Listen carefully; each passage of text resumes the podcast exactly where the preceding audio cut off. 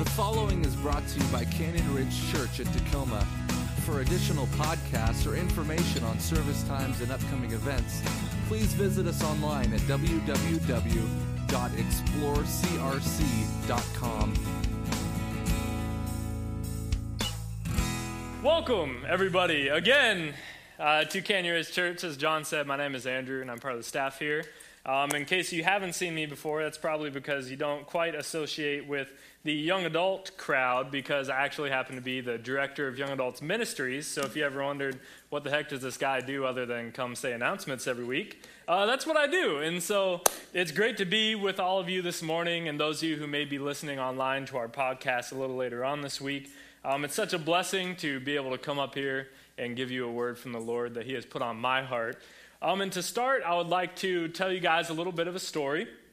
And this is a story about a man that I know um, pretty well, someone I've been acquainted with for a few years. And I want to tell you just a little bit about his journey into ministry because it's somewhat applicable to what we were talking about today. And so he told me this. This was kind of an inspiration of mine um, before I jumped into ministry myself um, or more like God threw me in there and I kind of complied with it. And he, luckily, he taught me how to swim because uh, that would be a big mess if he didn't. And this man, he was telling me this as a point of encouragement. He was saying um, that growing up through school, when he was in junior high and high school, uh, he was a pretty good student, right? He, he attended all of his classes. He didn't just uh, skip out on anything. He put a lot of hard work and effort into earning good grades. But there was one weakness that he suffered from, and one weakness that really tore at him, and that is this funny sounding word called glossophobia. And now I may have pronounced that incorrectly, but hopefully you guys wouldn't know. Um, and what that is, is that is a fear of public speaking. Now, that's not very uncommon, is it? I mean, a lot of people have a fear of speaking in public. Um, the Washington Post recently had a survey out in 2015, and 41% of people listed the fear of public speaking as one of their top two fears. And it was listed, I know you guys have probably heard this plenty of times before, it was listed above the fear of death, it was listed above the fear of drowning, and it was even listed above the fear of going into financial turmoil from a large amount of debt. So people essentially would rather deal with financial debt than they would have to speak publicly. And that just sounds absurd to me. Uh, but I can relate because I also was that way once, and I still kind of am, but I'm here, so uh, God's doing awesome things. Uh, but aside from that, he was telling me this uh, because when he was in school, the one thing he couldn't do, the one thing he could never get himself to do was to give a speech or a presentation. As we know, um, for some of you, high school may have been a long time ago, and some of you may not be, you know, uh, too far in the distant past. You would know that there were going to be classes that you had to get up and give a presentation. Uh, maybe you have to give a speech about the U.S. history or some sort of PowerPoint you created on how to make a peanut butter and jelly sandwich. I don't know what kind of classes you took. I did that once, though, in college. That was the best class ever.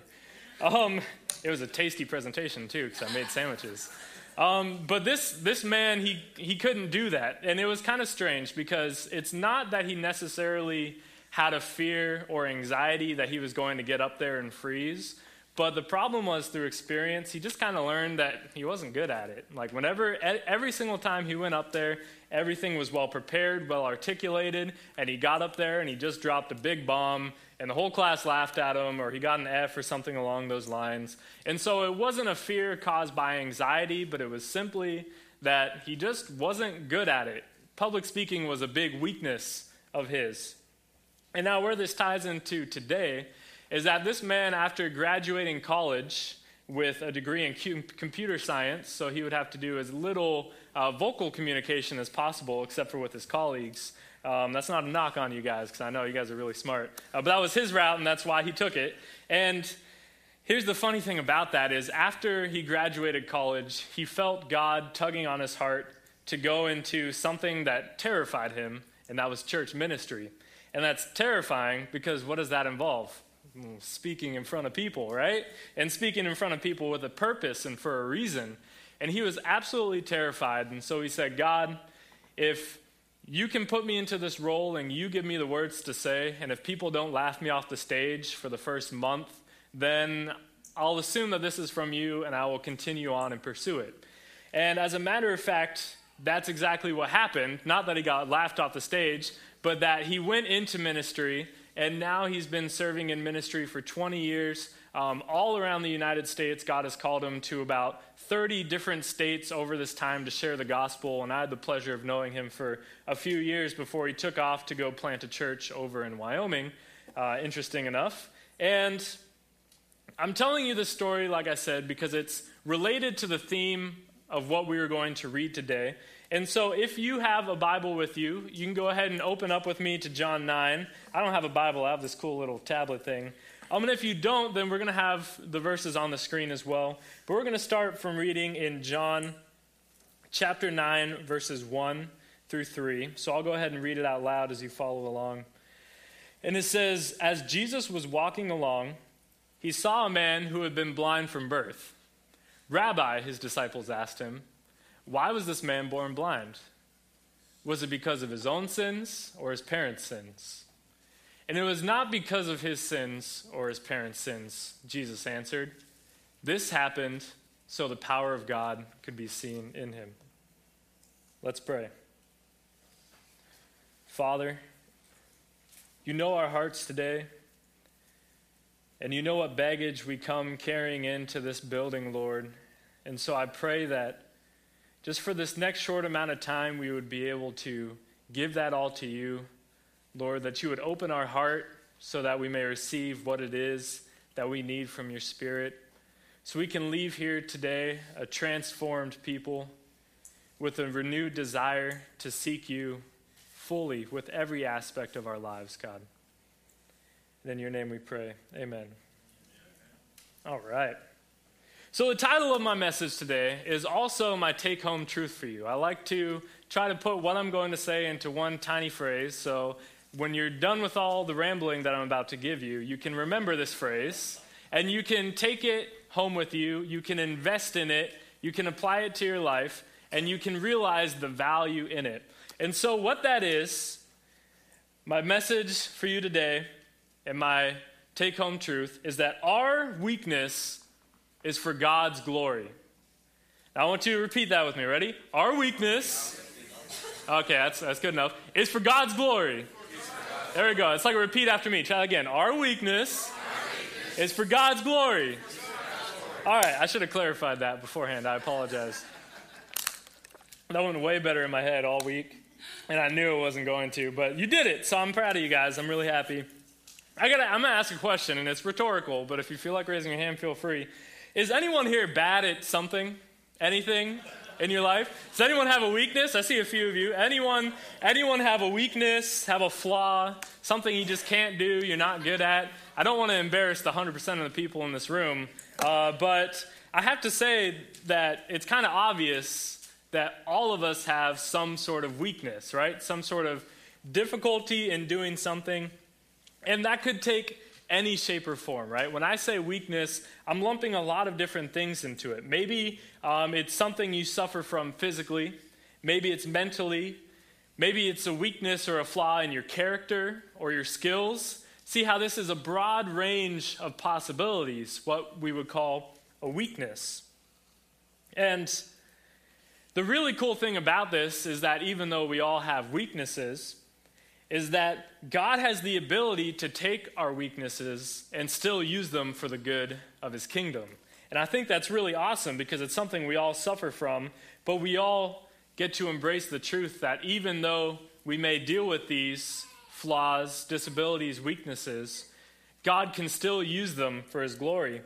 And in fact, this is a theme found throughout the entire Bible, and we're going to get to that a little bit later. But first, let's go ahead and look back at this story and we'll start off by looking at what the disciples' response was to this man. Because I would say it's fair to say that this man's condition was a weakness. He was blind, he couldn't see. And that affected most aspects of his being. And so it was something in his body that held him back from certain things. Therefore, it was a weakness. That's what we're kind of classifying it as. Just like how we all suffer from weaknesses, whether they're big or small, no matter what they may be, there's still something that we also suffer from. And so the disciples saw this man when they were with Jesus, and they leaned over to him and they asked, Hey, Jesus, my teacher, uh, what is wrong with this man? Is he blind? Is he suffering from this weakness because of his own sins or his parents' sins? And it kind of sounds like a strange question, but if you think about it, the disciples really weren't too far off in wondering this because there was there's a relative train of belief that when we sin, we are going to suffer consequences um, in the form of suffering, hardship, or weakness, a difficulty, right? And biblically, that's true to an extent because if you look at Genesis, I mean, you don't have to look very far in the Bible, right? Book one, uh, you have Adam and Eve who sin, and as a result, they have to suffer the hardship of being cast out of Eden, cast out of God's presence. They have to deal with toiling in the ground for their food and have to deal with painful and laborious childbirth. I haven't experienced that before, but I know a lot of you have. And uh, I, I, can imagine that's uh, painful, and it definitely is. And that's a result of sin in this world. Because of this sin, we have to deal with these results. And it's not too unlike other sins that might happen, right? If you commit adultery, you might end up with suffering through a broken marriage. If you steal, then you may have to suffer the consequences of the discipline of going to jail. Sin can have a play in our suffering or in our difficulty and our hardships. But that's not always the case. And we know that if we look at the book of Job, which is a fantastic book if you have read that. Um, and the entire premise of this book is that Job went through all this suffering and hardship, losing all of his wealth, losing all of his family, everything that he held dear. Um, and it wasn't a result of his sin. It wasn't a result of something necessarily that he had done, even though his friends were trying to explain that and to get him to commit um, to revealing sin that he hadn't actually committed. And so we learn from that example that sometimes sin or weakness or suffering in our lives, that's strictly a result of the devil trying to attack us and to keep us from experiencing God's love. And so when you put that into the situation, we then see Jesus' answer to them, which typically is it's a really typical Jesus answer, I would say, because it's none of the above, right? Like we like to think that we know everything. So we say, Hey, Jesus, was it A or B? And he says, It was neither of them. Nice try, though. You were almost smart for a second, but I know everything. And so Jesus tells them that this weakness or this suffering was in this man's life so that God's glory could be seen in him, so that works of God could be seen in him. And so I want to look at this another way, real quick. And that is that the disciples, they saw this man as damaged goods, whereas Jesus saw him as an opportunity to advance his kingdom, right?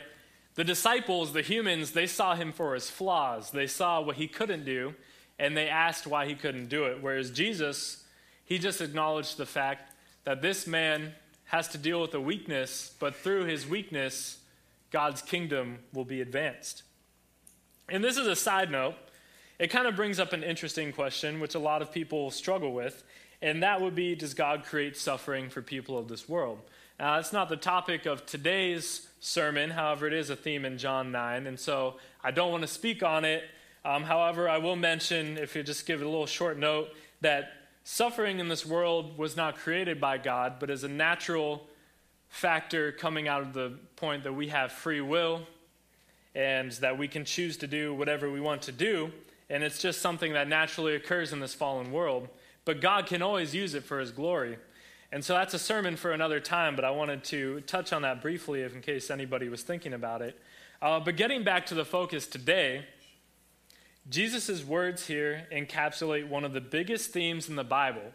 And remember what that is? Our weakness yeah, that was sad. Our weakness, Our weakness. is for God's glory.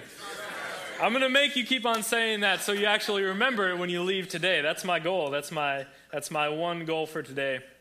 And you see, this man was not just flawed, he was greatly flawed To be blind in that day meant you can do literally nothing. His entire life was subject to this weakness that he had to deal with. You see, there was no braille to read or write with, there were no jobs he could perform with no eyesight. And as a result, he had to spend his days outside of the temple begging for money, hoping that the generosity of those who would go in and out to worship the Lord would be enough to cover his needs. Because obviously, if he's out there begging, that also means that his family is no longer able to take care of him as they would. And so, this man was unskilled, he was unable to work, and we can also surmise that he was too much of a burden for his family to take care of. So, this is what he spent his days doing. And it's also important to note that he was born blind, right? He was born with this condition. He was, he was born without eyesight. He's never had eyesight, and he doesn't expect to ever in his life. And this is a really extreme example, I would say, would you not? This is an extreme example of a weakness in somebody's life. Some of you, many of you, may be saying that my weakness isn't nearly as bad as not being able to see. Maybe your weakness is uh, you don't like talking in front of people. It's like, well, we can live with that, right? Most of the time, we can live with that. But I believe that God, throughout the Bible, uses extreme examples because they make extreme impacts, right? They, they touch lives more readily. When we see these extreme things happen to people, we're kind of drawn into it. They grab our attention. And would you not say it's extreme that this man who was born blind and who was later healed, as we will come to, had an impact that not only affected everybody who witnessed it, everybody that has known him in his, his entire life, that has seen him when they go in and out of the temple, it not only impacts them, but it also impacts us 2,000 years later as we read about it in the Word, right? As we hear about it, as it changes our lives, as it transforms our understanding, that's an extreme impact, right? Like, I can only imagine that what I'm going to do is going to be remembered by whoever knew me while I'm alive, let alone 2,000 years later. Like, this guy wasn't living blind knowing that he was going to make the cut of the Bible. Like, he's like, all right, they're taking, you know, they're taking auditions for John 9, and I got to make it in. That's not how it works right? He was just living his life with the weakness he had, and he let God do the rest. And now remember how I said this is a theme. Well, throughout the entire Bible, if you've read any of it, you would know that there wasn't a single person used who didn't suffer from some sort of flaw, some sort of weakness. And a lot of the time, if you look and you kind of want to analyze them, most of the time it was weakness of character. Um, sometimes it was weakness of skills or abilities. In this case, it was weakness of his physical abilities, what he could and could not do. So I have just a really small list for you, and I'm going to read them out. Um, you have Isaac, who was an important dude, son of Abraham.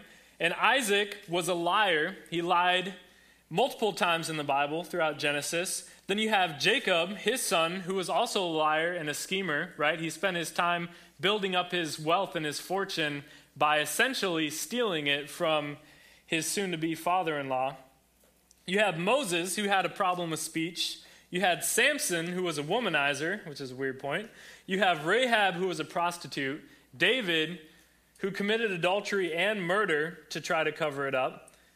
You have Isaiah, who preached naked. Man, that would be a lawsuit just waiting to happen. Um, you have Jonah, who ran away from God.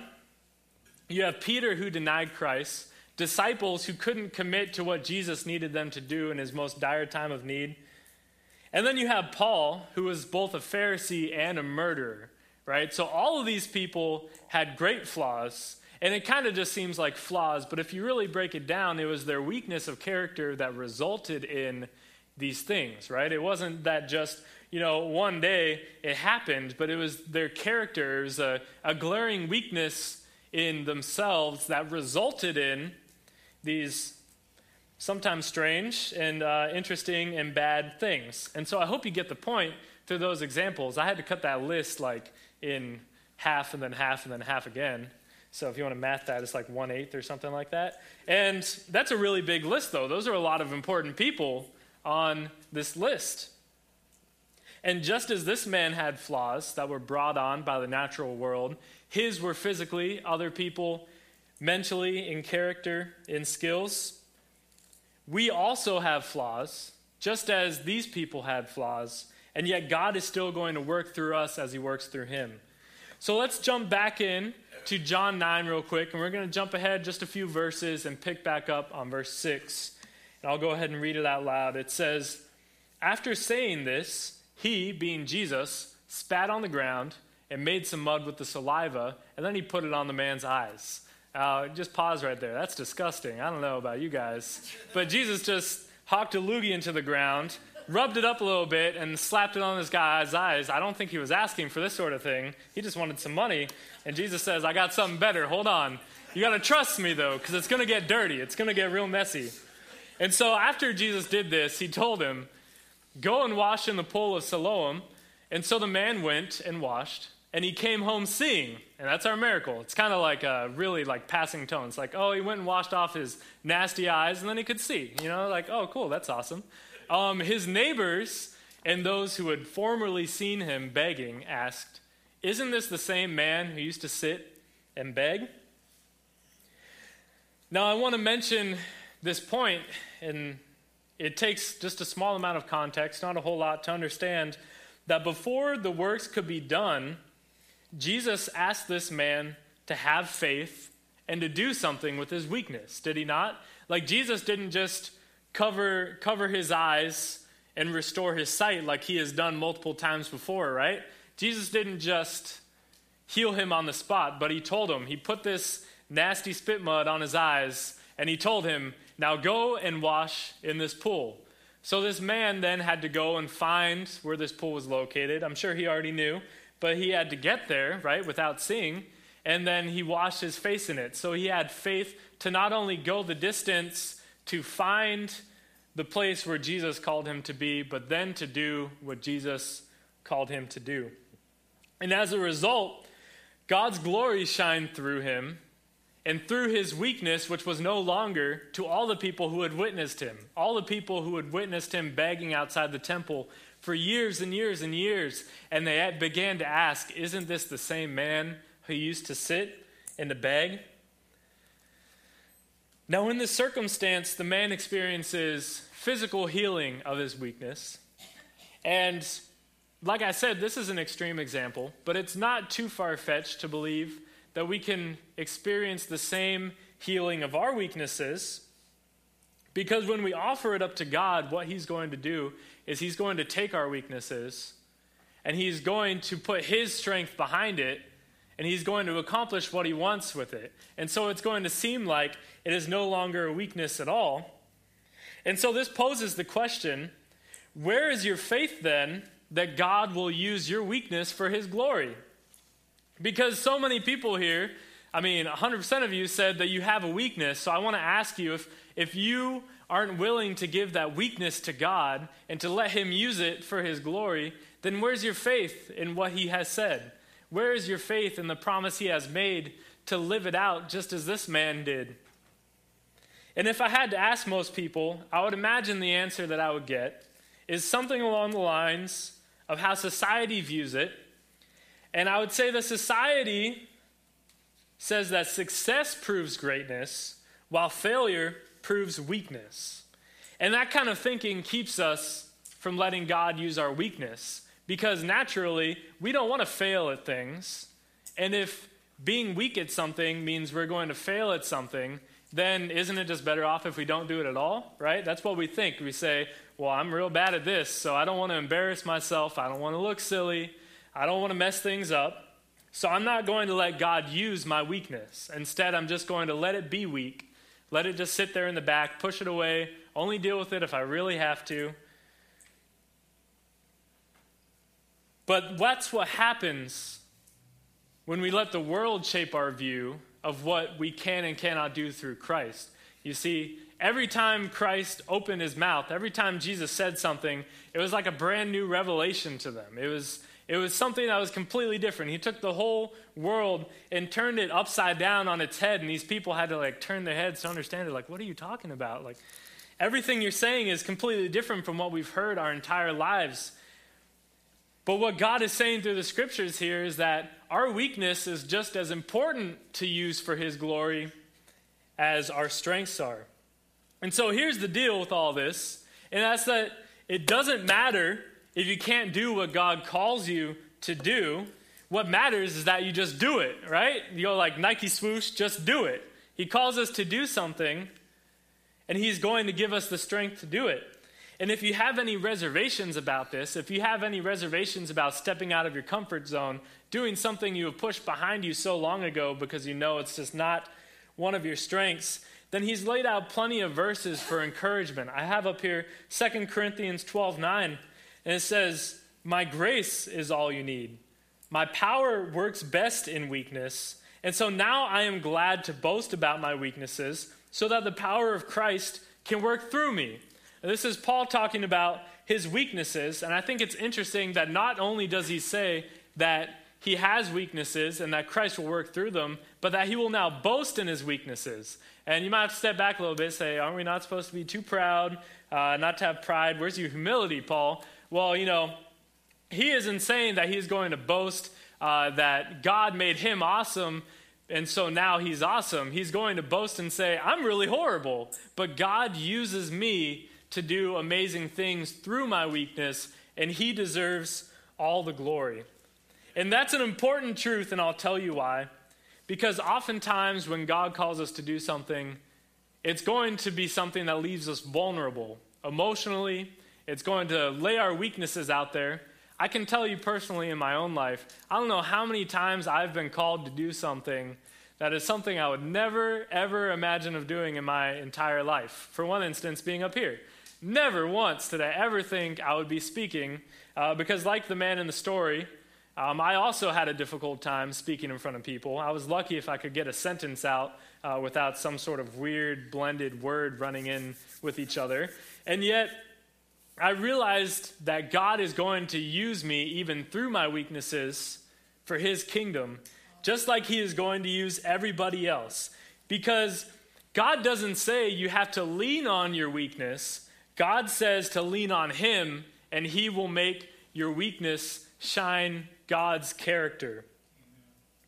And there lies the other thing that's holding us back. The other thing that keeps us from using our weakness for God's glory, and that is this it's when God calls us to step into an area of weakness, we don't always trust that He's going to be there behind us to pick us up. Oftentimes, we can feel like we're alone, like everything we do is by our own strength, that I have to carry myself through these things. God, you may have called me, but I'm going to have to soldier on without your help. And you should know by now that this isn't true, and yet we still live like it's true. We still think that it's true, that we have to do things on our own. That when God calls us to do something that we're not qualified for, that we don't understand, that we have never once partaken in, we think that we have to do it on our own. But I'm here to tell you today through the word that that's not true. And in Hebrews, Hebrews 13, verse 21, it says outright, May he equip you with all that you need for doing his will. And may he produce in you, through the power of Jesus Christ, every good thing that is pleasing to him.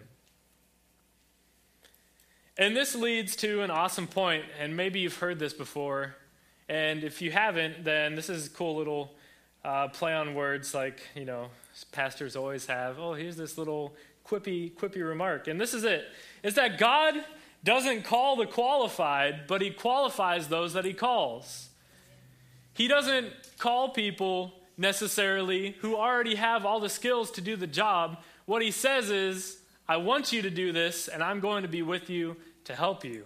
Don't you think it's silly that he would ask Moses who had social anxiety and speech issues to lead his people out of Egypt, right? To be the leader of his people out of this persecution. Like, couldn't you have picked someone better, like someone who knew how to talk in front of people? No, he picked Moses. Why? So that every time Moses got up there and addressed them, every time Moses led them in a new direction, they would know it wasn't Moses leading them.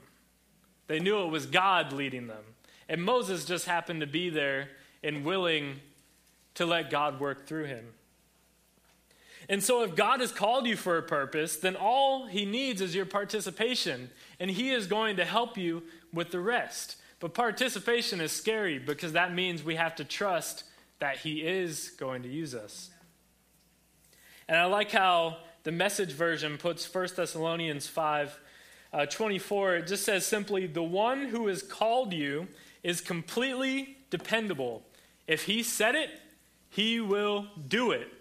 We can have trust that what God has said is going to come to pass. And so if God calls you to do something, then you should do it, whether you're good or bad at it, whether it's one of your strengths or one of your weaknesses. It doesn't matter what your abilities are. What matters is that you are available to let God use you. And I think that's so awesome because what that does, if you're going to live like that, if you're going to live not letting your weaknesses hold you back, when God calls you to step out and to do something, if you have some sort of social anxiety and God is calling you to go out and share the gospel, and you say no because you don't like talking to people, you're missing out on an opportunity for God's kingdom to shine through you, through that weakness. If you're being called into a new ministry or position at your job and you're not necessarily you know 100% sure of how you're going to commit to it but if god is telling you that this is your plan his plan for your life then he is also going to help you to accomplish it. And if you're being called to step out and serve in an area where you have no experience then maybe god is telling you that along the way you're going to gain two things when you do this. One you're going to gain the skills needed to serve. And two you're going to gain trust in me so the next time he calls you out into a new position of weakness, you already know that he's going to work in you. You are already embracing the fact that it's going to be by his power that the glory of the God is shown and not your own power. And so, my closing point for you today is this, and I want you to take this home with you as well, and that is you should have faith that God will use all of you for his glory if you'll offer all of yourself to him, your strengths and your weaknesses, the things you can do and the things you can't do so well, right? God is going to use all of you if you're willing to give all of yourself to him. Let's pray. Father, you know how weak we are. You know how flawed we are. You know what we struggle with, and yet you have the power to take these things and to use them for your good. And God, I pray that every single person here today, every single person that hears your message, would learn to embrace their weakness, God. When you call us into a place of weakness, I pray that no longer would we run away, no longer will we put that on hold, but instead we would stand up to the challenge and have faith and confidence that your word is the truth and that you are going to help us so that your glory may be done and that your light may shine in this world. And Father, so we thank you for this word, God, and I pray that you would just press it on the hearts of every single person who hears it. In your name we pray. Amen.